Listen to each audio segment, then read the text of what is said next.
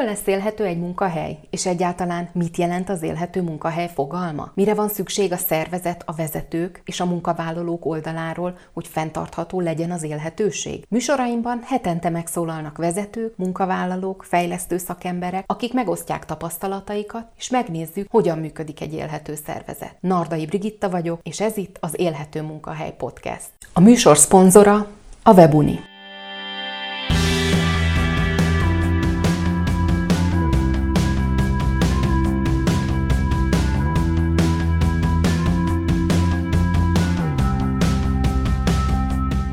Tanulj és taníts bárhol, bármikor. A Webuni hazánk piacvezető online oktatási platformja. Több mint 100 ezer felhasználóval és 600-nál is több online kurzussal egy helyen. Egyedi platformigénylési lehetőséggel, vállalati megoldásokkal a munkatársak képzésére. Tanulj és taníts bárhol, bármikor. További információk www.webuni.hu Köszöntelek, kedves hallgató, én Nardai Brigitta vagyok, és ez itt az Élhető Munkahely Podcast soron következő adása. Mai vendégem Algaravi Attila, Xeropán társalapító, korábbi nyelvtarár, Hét éve nagyot álmodott, hogyan lehet használható nyelvtudásra szert tenni. Mára a Xeropán egy 1 millió embert tanító applikáció, ahol az angolt 15 nyelven tanulhatjuk a gamifikáció és a mesterséges intelligencia segítségével. Nemrég elnyerte az egyik legnevesebb amerikai oktatóprogramokat bíráló szervezet díját, így a világ legjobb interaktív tanulástámogató rendszere lett kategóriájában egyedüliként. Én azt gondolom, hogy ez egy lenyűgö, lenyűgöző teljesítmény egy kis debrenceni csapat fejlesztésében, de a kis az itt teljesen egy barátságos értelme értelmeben szeretném használni. Köszöntelek Attila a műsorban, nagyon örülök, Üdvözlet, hogy elfogadtad a meghívást. Amikor meghallom, hogy mesterséges intelligencia, akkor még azért szerintem nagyon sokaknak a fejébe egy amerikai film jut eszébe, hogy ez valamilyen nagyon távoli, de az, hogy én ezt már egy nyelvtanuló vagy nyelvtanító applikáción keresztül is már úgymond átélhetem, vagy a hasznát tapasztalhatom, akkor azt gondolom, hogy ez már egy óriási előrelépés. Erről is szeretnélek kérdezni, hogy ez nem kezdetektől van, de szeretném, ha egy picit bemutatnád a céget, hogy mivel is foglalkoztok. Mire is jó ez, hogy zsebben van a nyelvtanárom? Hú, honnan is kezdjem? Először megragadnám a szót, hogy kis cég, amikor azt látom, hogy az Atlanti óceán kellős közepéről innen, a Google Maps-et, amikor teljesen kizumoljuk, egy ilyen lakatlan szigetnek tűnik, majd kiderül, hogy jó pár százezer ember él ott a karibi vidéken, onnan vannak vásárlóink, akkor úgy picinek érzem a cégünket, picinek érzem nem csak a debreceni székhelyünket, hanem Magyarországot is, hogy mekkora izgalmas dolog. Több tízezer kilométerről képesek vagyunk a, a megoldást nyújtani a embereknek. A Szeropán 1 millió ember tanít angolul 15 nyelven keresztül. Három izgalmas, megkülönböztető funkciónk, USP-nk van. A legelső az az, hogy beszélni tanítjuk meg az embereket ezzel a mesterséges intelligenciával. Egy nagyon brutális, mesterséges intelligencia által támogatott chatbotokat építettünk. Különböző karakterek vannak, David a hotel recepció, János, Richard az állásinterjúztató, Mike a doki, akivel különböző szituációkról lehet beszélgetni. Van egy mikrofon, belemondjuk, felismeri, megérti a mesterséges intelligencia, amit mondunk, kiavít, motivál, mint egy anyanyelvű nyelvtanár. Mondok egy egyszerű példát, hogy jobban tudjam illusztrálni a helyzetet, mondjuk hotel recepcióssal beszélgetünk a Daviddel, és azt kérdezzük, azt kérdezi tőlünk, hogy szervusz, miben segíthetek, és kérdezzük, hogy van-e szabad szoba, és mondja, hogy természetesen szeretnénk, mondjuk neki, hogy szeretnénk egy dupla ágyas szobát, ő kijavít, hogyha van egy nyelvtani hiba, javaslatot tesz, hogy esetleg ilyen formulával mondjuk az adott mondatot, ugyanezt különböző szituációkban. És a leckéket, ez a második usp ezeket a beszélgető leckéket szókincs, videós, nyelvtani és kiejtés gyakorló leckék veszik körbe. Alapfoktól felsőfokig, ez az izgalmas második usp hogy három évi tananyagot raktunk bele, hogyha naponta 20 percet tanul a tanuló, olyan brutális sokáig a versenytársaink azok tipikusan ilyen 4-5 hónap alatt kb. ki lehet maxolni a tananyagukat. Mi arra fókuszáltunk, hogy egyelőre egy nyelvet tanítsunk, ez az angol, 15 nyelven keresztül, miután ezt a nyelvet igazán kimaxoltuk, tényleg az összes nyelvi készséget fejlesztettük, és azt a leghatékonyabban, ezután kezdjük el klónozni az új nyelvek tanítására. Zárójelben mondom, hogy spanyol, francia, németen dolgozunk jelenleg is. És a harmadik USP-nk, hát ez onnan indul, hogy én nyelvtanár vagyok, és a vízióm az, bár egy olyan technológiát építettünk, ami autonóm, önálló nyelvtanulók számára ad megoldást, egyelőre a tanárok szerepe az nincs integrálva ebbe a technológiába, ebbe a rendszerbe. De az én vízióm az az volt, hogy egy, a mi víziónk nyilván a társalapítómmal, hogy 100 millió ember tanítsunk meg hatékonyan idegen nyelveken kommunikálni. De ezt ne úgy tegyük, hogy a tanárokat kizárjuk, és egy automatizmust hozunk létre, hanem hogy a tanárokat integráljuk. Ezért jött létre a Seropan Classroom osztályterem fejlesztésünk, amiben digitális csoportokat tudnak a tanárok létrehozni, meghívni a tanulóikat, böngésznek ebben a három éves tananyagban. A rendszer visszaméri a gyengeségeit, erősségeit nem csak csoportszinten, hanem egyéni szinten a tanulóknak, azért, hogy még hatékonyabb, még személyre szabottabb oktatást tudjanak nyújtani az órán. Azt gondolom, hogy már az egymillió felhasználó is egy, egy óriási szám és óriási siker. Mégis hogyan méritek annak a hatásfokát, hogy valóban megtörténik a fejlődés? Amit látunk, hogy nagyon szép korreláció működik a, az alkalmazásban, a tekintetből, hogy milyen mennyiségű, hány darab leckét oldanak meg, az milyen sikerességgel, azt, hogy hány hibát vétenek, ezeket csillaggal mérjük. Tehát, hogy minél tökéletesebb egy lecke, annál több csillagot szerez. Kis gamifikáció, hogy a nyelvtanuló a főhőse a sztorinak, mert írtunk egy ilyen történetet, mögé professzor Max az ő privát nyelvtanára, és építenek egy időgépet, ők a jövőben vannak, építenek egy időgépet, hogy helyre hozzák a jövőt, ezért visszamennek a múltba. De elromlik az időgép, és csillagokat kell gyűjteni, leckéket megoldani, hogy egyik szintről, egyik emberi korról a másikra tudjanak vándorolni. És ezeket a csillagokat gyűjtik és leckéket oldanak meg, és minél jobban oldják meg a leckéket, nagyon szoros korrelációt látunk a tanulói megtartásban, tehát látszik, hogy a motivációja egyre erősödik a nyelvtanulók, és így a fizetési hajlandósága, mert egyébként az alapalkalmazás ingyenes, és vannak prémium funkciók benne. Tehát úgy tudom elképzelni, mint ahogy én bejöttem ebbe a stúdióba, ilyen egy méterenként vannak úgynevezett analitikai pontok, hogyha most ezt így fizikailag el tudnám képzelni, egy kis lézercsík, amin áthaladok, akkor jelez, és méri, hogy ez a tanuló GDPR tiszteletbe tartva agregált adatokat nézünk, de látjuk, hogy különböző tanuló típusúak meddig jutnak el az alkalmazásban, hol vétenek tipikusan hibát és csiszoljuk folyamatosan azt, hogy lássuk, hogy hol vannak azok a kiesési pontok, leginkább a leckékben, ahol érdemes jobban fókuszálnunk, jobban zoomolnunk arra a user journey adott területére, hogy még inkább sikert tudjunk nyújtani, siker, siker élményét tudjuk nyújtani a tanulóknak. Minél sikeresebbek, annál többet tanulnak, minél többet tanulnak, annál többet vásárolnak. Kb. ennyi a, a logika, ami működik. Úgyhogy nekünk a feladatunk sikerre, sikeressé tenni a nyelvtanulót. Bevallom, én is tegnap letöltöttem ezt az applikációt, és azonnal beleszerettem, mind a funkcionalitásában, mind abban, hogyan megpróbált tanítani, és sikerrel tanított, azt kell mondjam. Szóval egyelőre a próbaverziót néztem meg, de zseniális. Én amúgy is imádom az ilyen technológiai újdonságokat. És akkor itt felvetődik a kérdés bennem, hogy ha már ugye nyelvtanár is vagy, tehát az oktatás nagyon szívügyed, hogyan építed be ezeket a kis finomságokat igazából, vagy magát az innovációt, a technológiát a ti saját működésetekbe? Ti tanultok ezen az applikáción keresztül, vagy mindenki beszél olyan szinten angolul, hogy használjátok egyébként?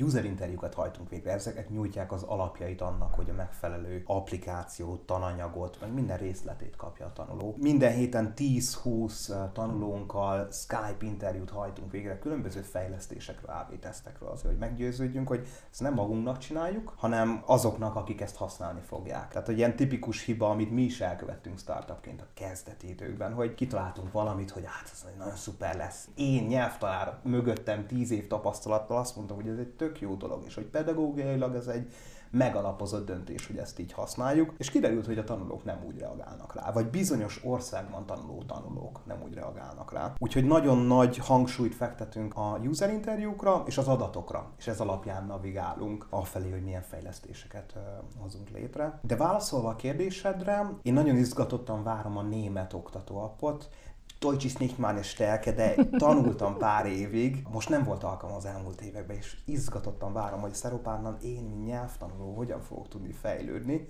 Egyébként dr. Tékes Istvánnal, a Szegedi Tudományi Egyetem egyik oktatáskutatójával dolgozunk együtt a pedagógiai módszertan megalapozottságán a Szeropánnak. Miért startup, ha már ezt említetted, illetve azóta már jó pár év eltelt, mióta elindultatok. Hová sorolod magad? KKV vagy maradtok startup? Egy picit ebben tisztázzuk a megközelítést? Ahány ember annyiféle képen fogalmazza meg, hogy mi az, hogy startup. Én azt látom, hogy ameddig startupnak gondolja magát egy startup, az kicsit olyan kezdeti fázisra utal. Minél inkább startup és egyszerre tud KKV lenni, akkor már megjelenik az a fajta modell a működésében, hogy itt nem csak egy technológiát hozunk létre, hanem megoldást, amiért fizetnek. Mert valahol fenn kell tartani a, a cégnek magát, fizetni kell azokat a béreket, amiket, a, amiket kifizetünk. Úgyhogy én azt érzem, hogy Szeropán startupként indult, még mindig kőkemény startup, ami a egyes működéseit jellemzi, de hála jó Istennek egyre inkább megjelenik a KKV-s működés a Szeropánban, olyan tekintetből, hogy egyre nagyobb hangsúlyt kell fektetnünk arra, hogy vannak terveink, és azokat hozni kell. Hogyan alakult ki a szervezeti kultúra? Hogy látod, ugye most már 8-9 évről beszélünk? Hát egy olyan 7 éve jött. Úgy jött a történet, hogy én egy nyelvtanár vagyok, és a Ferivel megismerkedtem a nyelviskolán keresztül. A Mille Ferenc egyik nyelvtanulón volt, ugyanazzal küzdött, amivel sok millió ember évekig tanult angolul, de nem tudta azt a gyakorlati helyzetekben a hatékonyan használni. Ezt a gátat, ezt a falat lebontottuk közösen egy izgalmas módszertannal, akkorra építettem egy technológiát, technológiát amit integráltam a hétköznap, de hát ez még dinoszauruszok kora, tehát hogy itt okostelefon sehol max ilyen Nokia 3210, meg ilyenek, kis túlzással, de hogy ezt a technológiát és módszertant eldöntöttük, hogy ezt, ezt sokszorosítjuk. Ő addig egy sikeres vállalkozó volt, már akkor 400 főállású alkalmazottal dolgozott az ő cége és szervezete, és eldöntöttük, hogy megreformáljuk a nyelvoktatást, és minden egyes angol óra után, amit tartottam nekik, azután egy egy-másfél órát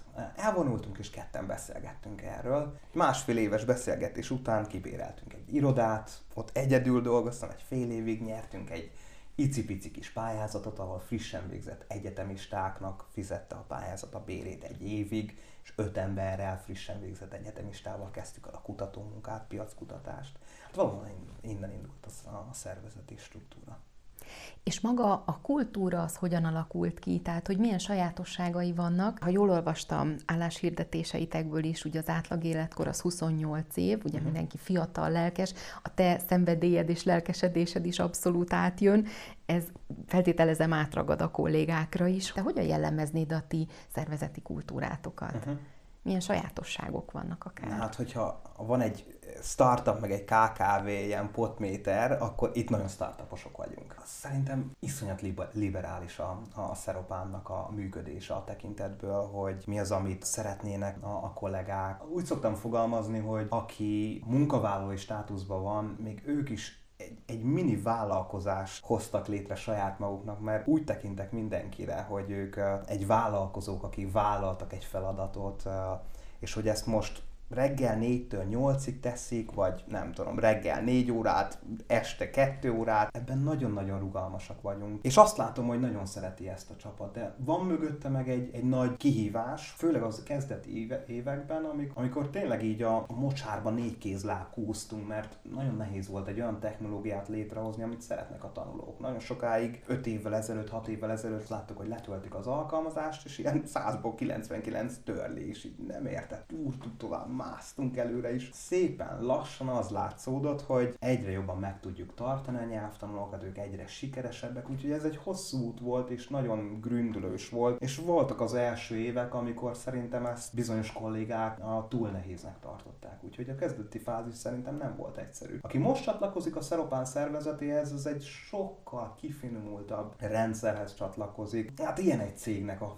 mi a legelejétől tényleg onnan, hogy egy irodából ott ülök egyedül, odáig mentünk, hogy most 20-30-an dolgoznak Szeropánon. Mit jelent neked az élhető munkahely, illetve annak tartod-e a saját cégedet? Nagyon. Én két típusú embert vélek felfedezni, aki a Szeropánnal működik, velünk együtt dolgozik. Az egyik az, aki szereti azt a fajta rendszerezettséget, hogy reggel 8-ra jövök, és este, a, nem tudom, négy, öt, fél ötkor pedig megyek haza. És vannak azok a másik típusú emberek, akik vagy kilenckor, vagy tízkor jövök be, vagy négykor, vagy hatkor, vagy nyolckor megyek el, És az élhető munkahelynek én azt élem meg, hogy mind a kettővel megtaláljuk azt a nagyon jó együttműködésnek az alapjait. Mind a kettő típusú embernek óriási értéke van, óriási segítséget nyújt a szervezet számára. Ami nagyon fontos volt nekem, hogy én erre rájöjjek, hogy az a fontos, hogy ez transzparens legyen mindenkinek, hogy kivel, mire számíthatok. Mert nyilván nyújtjuk ezt a fajta nagyon rugalmas munkavégzésnek a lehetőségét, mindenki egy vállalkozó, tehát egy óriási felelősséget vesz a, a vállára, amikor egy-egy munkafolyamatot végrehajt. Mert nálunk olyan, mint hogy egy kavicsot bevágunk a, a motorba, és az ott, az ott okozhat problémákat egy ilyen szoftverfejlesztésén, ahol több százezer ember aktuálisan akut problémát él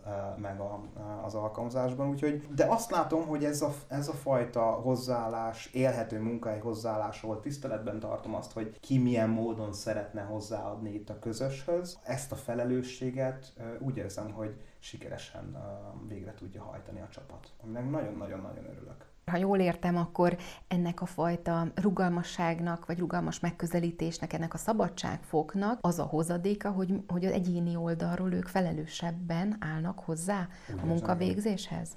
Mert ez egy nagyon fontos kulcs, ez mindig elhangzik, hogy vajon értékelik-e a dolgozók azt, hogy mi az, amit kapnak. Tehát, hogy nem csak egy oldalon vezetői oldalról van beletéve a cégbe, hanem egyéni oldalról is.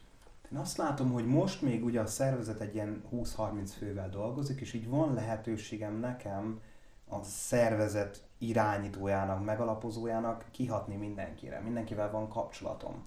De hogyha folytatjuk ezt a fajta startupból KKV majd egyszer nagyvállalati folyamatot, akkor ez kopni fog. Nem fog tudni mindenkihez elérni, és ebben bízok, hogy a mostani vezetők azok egy olyan szinergiával működnek velem együtt, hogy ez ki fog hatni azokra az emberekre is, akik 5-10 év múlva kezdenek el a Szeropánnál dolgozni. De ez egy szervezeti kihívás lesz. És egyre inkább az, hogy növekszik a csapat, egyre kevésbé van alkalmam direkt kontaktba lenni újonnan érkezett csapattagokkal. Hogyan tudod fenntartani mégis a közösségi szemléletet? Azt nagyon erősen kihallom, hogy mindenki mélységében elkötelezett a termék és a fejlesztés iránt, de hogy hogyan lehet mégis az ő egyéni motivációjukat fenntartani azon túl, hogy van egy anyagi struktúra, amiben dolgoztok, vagy egy működési keret? Vagy hogyan lehet a közösséget így fenn, fenntartani, építeni? Hát a tipikus dolgok, tehát, hogy bár nincsen direkt kapcsolatom minden nap mindenkivel, azért rendszeresen igyekszünk negyed évente elmenni együtt ebédelni ezekkel a one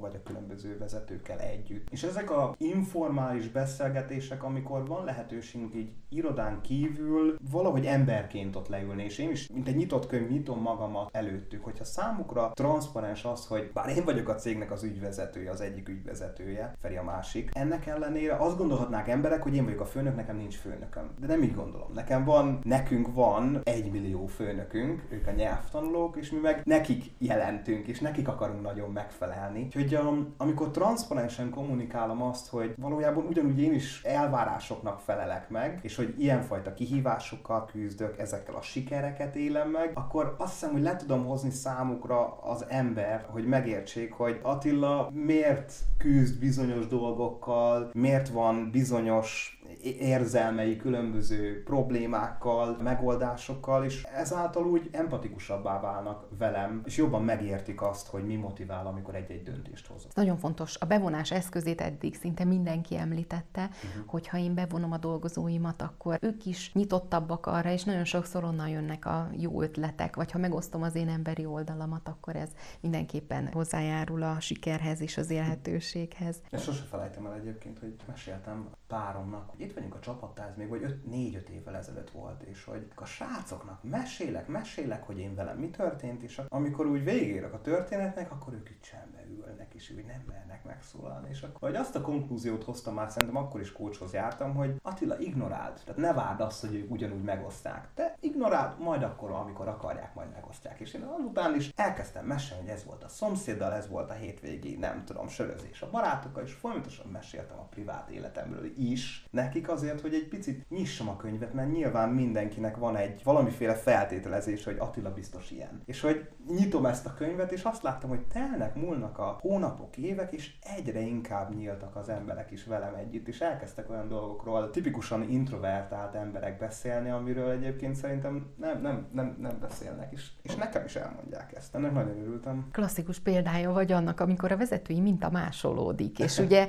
nem csak a rossz, hanem a jó dolog is nagyon szépen tud másolódni, és így fokozatosan megnyílnak benne az emberek. Mi az, ami most jelen pillanatban neked a legnagyobb kihívást említi? Ugye említettél azért hosszabb távú terveket, célokat, amihez kapcsolódóan vannak kihívások, de mi az, ami most így jelen pillanatban kihívás jelent neked, akár vezetőként? Van egy új dílünk, amit uh, hamarosan uh, hivatalossá teszünk a következő egy-két hónapban, amiben óriási vállalást uh, vett fel Szeropán. Egy éven belül háromszor több nyelvtanulóhoz jut el, és két éven belül pedig tízszer több nyelvtanulóhoz jut el, és emellett spanyol, francia, német nyelvet is oktat, és emellett nyelviskolákhoz eljuttatja a Classroom nevezetű termékünk ez, ennek a szervezetnek ez egy ilyen óriás lépés, olyan, mint hogyha eddig lejártam volna esténként futni egy kilométert, és azt mondom, hogy jövőre akkor nevezzünk be a félmaratonra, és, és akkor elkezdünk edzeni, de nyilván néha begörcsöl a vádli, nem tudom, motivációkat vesztjük arra, hogy na, ma is lemenjünk edzeni, de hogy amikor van egy őrült erős cél előttünk, egy őrült nagy cél előttünk, a transzparens mindenki előtt, hogy e- ebben mindenki egy fogaskerék, és együtt mozog a motor. Én azt látom, hogy szép szépen fejlődik ez a szervezet. Legnagyobb kihívásunk most ezeket a számokat hozni. Ahhoz, hogy három új nyelvet tanítsunk, ehhez pedig egy olyan tíz fővel a növelni a következő 10,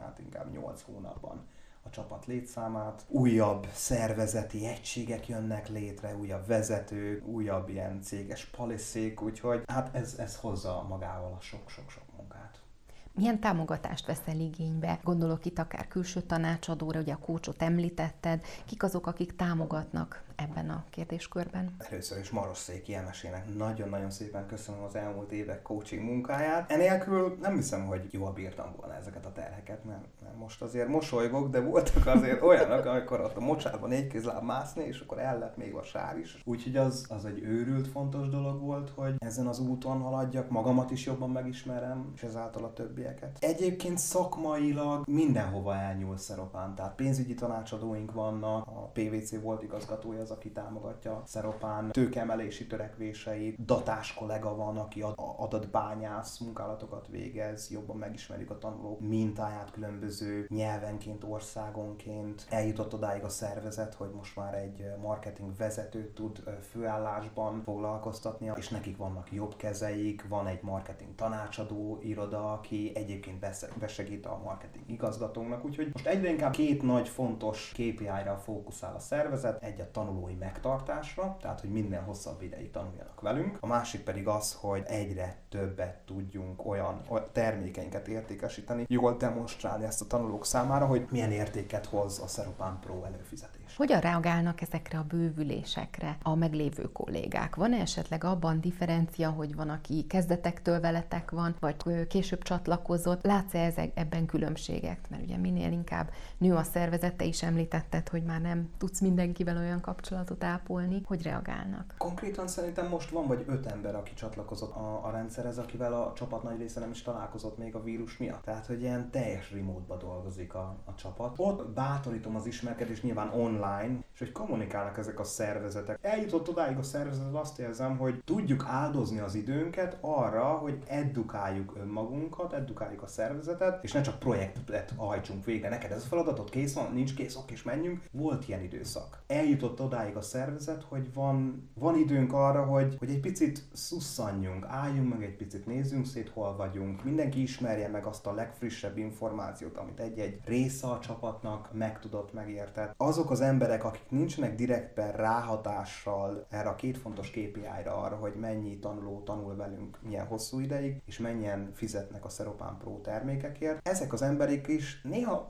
olyan ötletekkel állnak elő, hogy erre nem gondoltunk, és ezeket igyekszünk ezeket visszaforgatni a rendszerbe, és kísérletezni ezekkel az ötletekkel ez is már azt gondolom valahol a közösségépítés, a szervezeti kultúra része, hogy merjen beszélni, merje Igen. elmondani a javaslatait, ötleteit. Említettük azt, hogy nagyon elkötelezettek a munkavállalók. Hogyan tudod rábírni őket, vagy kell egyáltalán rábírni őket arra, hogy hozzák folyamatosan, konstans szinten a teljesítményt? Tehát, hogy a cél közösen, de elérjétek. A válaszom erre az az, hogy nem tudják mert én sem tudom konstans, lineárisan mindig ugyanazt a elvárást hozni. Ezek hullámoznak. Én azt hiszem, hogy sikerült ezt elfogadnom, ezt a hullámzást. Magamban is, hogy van, amikor hatékonyabban dolgozok, és hatékony eredményt érek el, és vannak olyan periódusok, amikor bár dolgozok, de nem elég hatékony valami miatt. Már abból a tekintetből, hogy nem úgy jön az eredmény. És azt hiszem, hogy miután ezt elfogadtam magamban, sokkal inkább elfogadóbb lettem a kollégákkal. Vannak emberi életekben különböző periódusok, és ezzel kapcsolatban azt láttam, hogy ha elfogadóak vagyunk, tehát hogy egy hétre el kell mennem, és már nincs szabim, nem baj, menjen részt a dolgod, mert az most fontos, mindig a család a legelső. Én úgy érzem, hogy ezek az alapok biztos alapokon nyugszanak, akkor jól fog tudni koncentrálni a gában is, de hogyha egészségével, családdal valami kihívások vannak, és azok nincsenek rendben, bár ott ül az irodába, dolgozik, de hogy nem ez a lényeg, hogy dolgozzunk, hanem az, hogy, hogy valami minden nap meg kell újulni.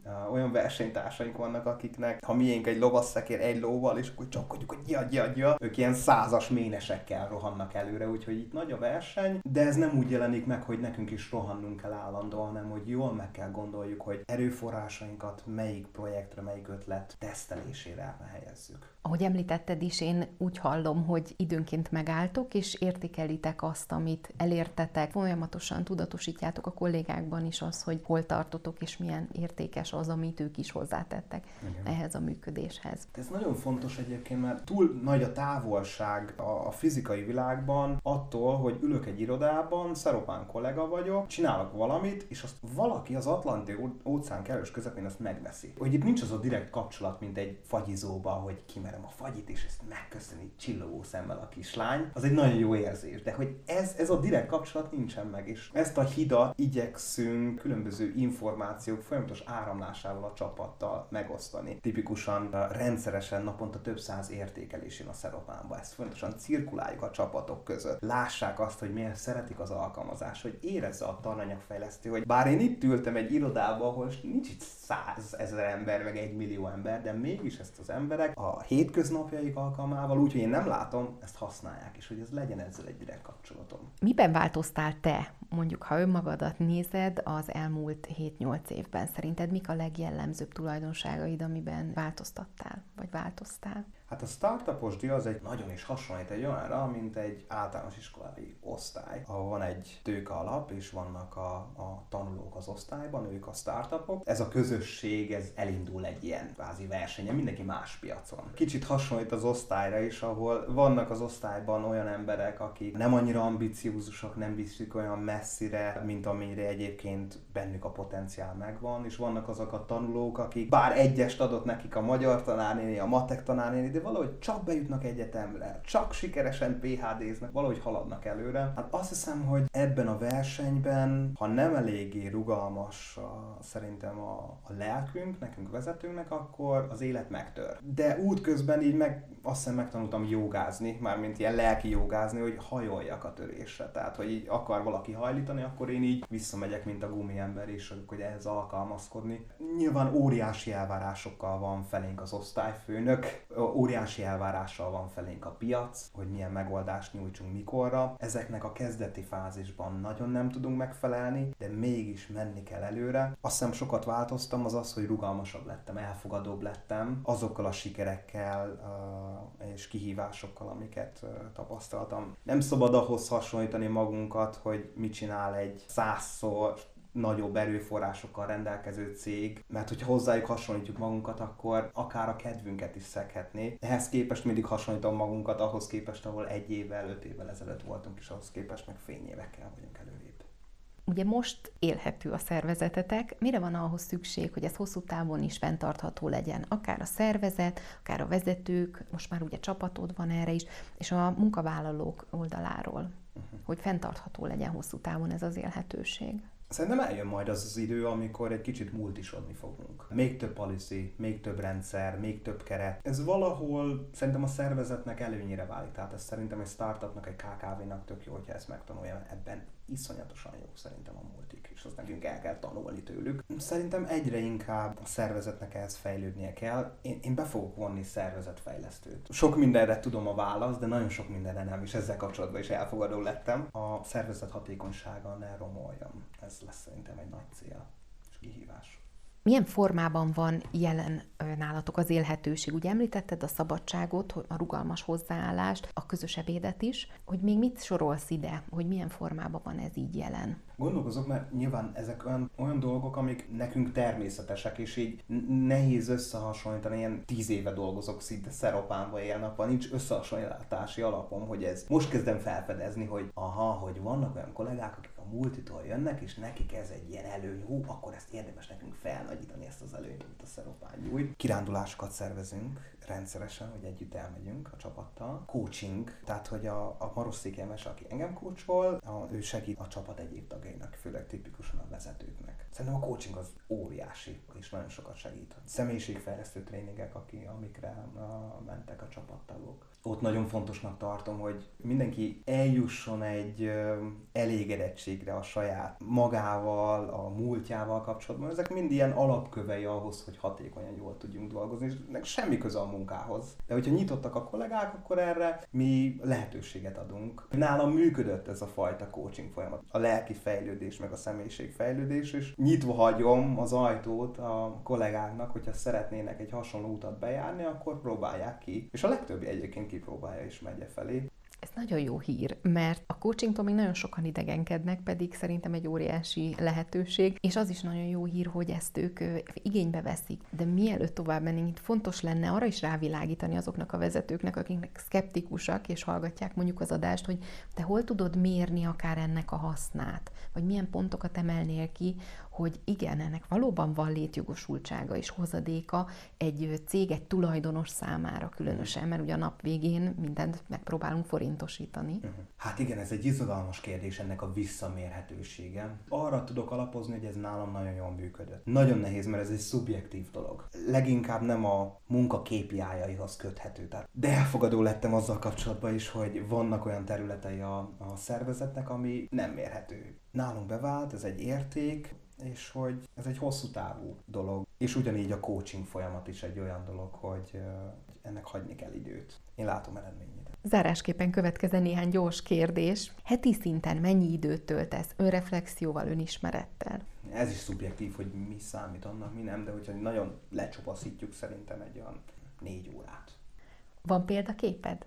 Hát sok fajta példaképen van, tehát azt hiszem a, a, a kitartás, az álhatatosság az édesanyámtól jön, ő egy jó példakép, hogy ő sose adta fel, úgyhogy én egy jó példaképnek tartom a, ebből a szempontból is. Üzleti szempontból, Elon Musk, ezek, ezek jó példák, akiknek vannak olyan értékei, amit érdemes követni. De hogy egy ember, akire, akit így idolként így idealizálnék, nem, nincs ilyen. Hogyha arról kérdezlek, hogy mit tanácsolnál egy most zseniális, jó ötlettel rendelkező startup csapatnak, akkor mi lenne az, amit biztosan elmondanál nekik, hogy tegyenek meg? Mi mit csináltunk rosszul? Az az volt, hogy túl sok mindent csináltunk, meg túl, túl nagy megoldást igyekeztünk egyszerre adni. Ehelyett ennek az egyharmada, egynegyede elég lett volna, egy pici darabkája, mert az elején száguldoznak az ötletek, és nagyon sok mindent meg akarunk markolni, de keveset fogunk meg. Ehelyett egy kulcs funkcióra, megoldásra koncentrálni, és csak azt az egyet, de azt nagyon jól lefejleszteni. De nem tudom, hogyha a szeropánról van szó, akkor mi indultunk vagy négy lecke típussal. Ehelyett csak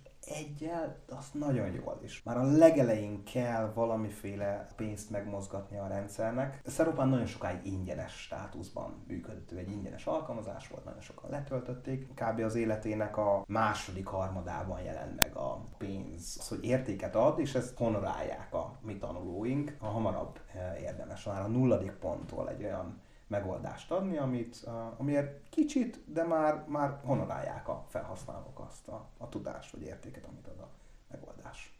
Köszönöm szépen a beszélgetést. Nagyon szépen köszönöm.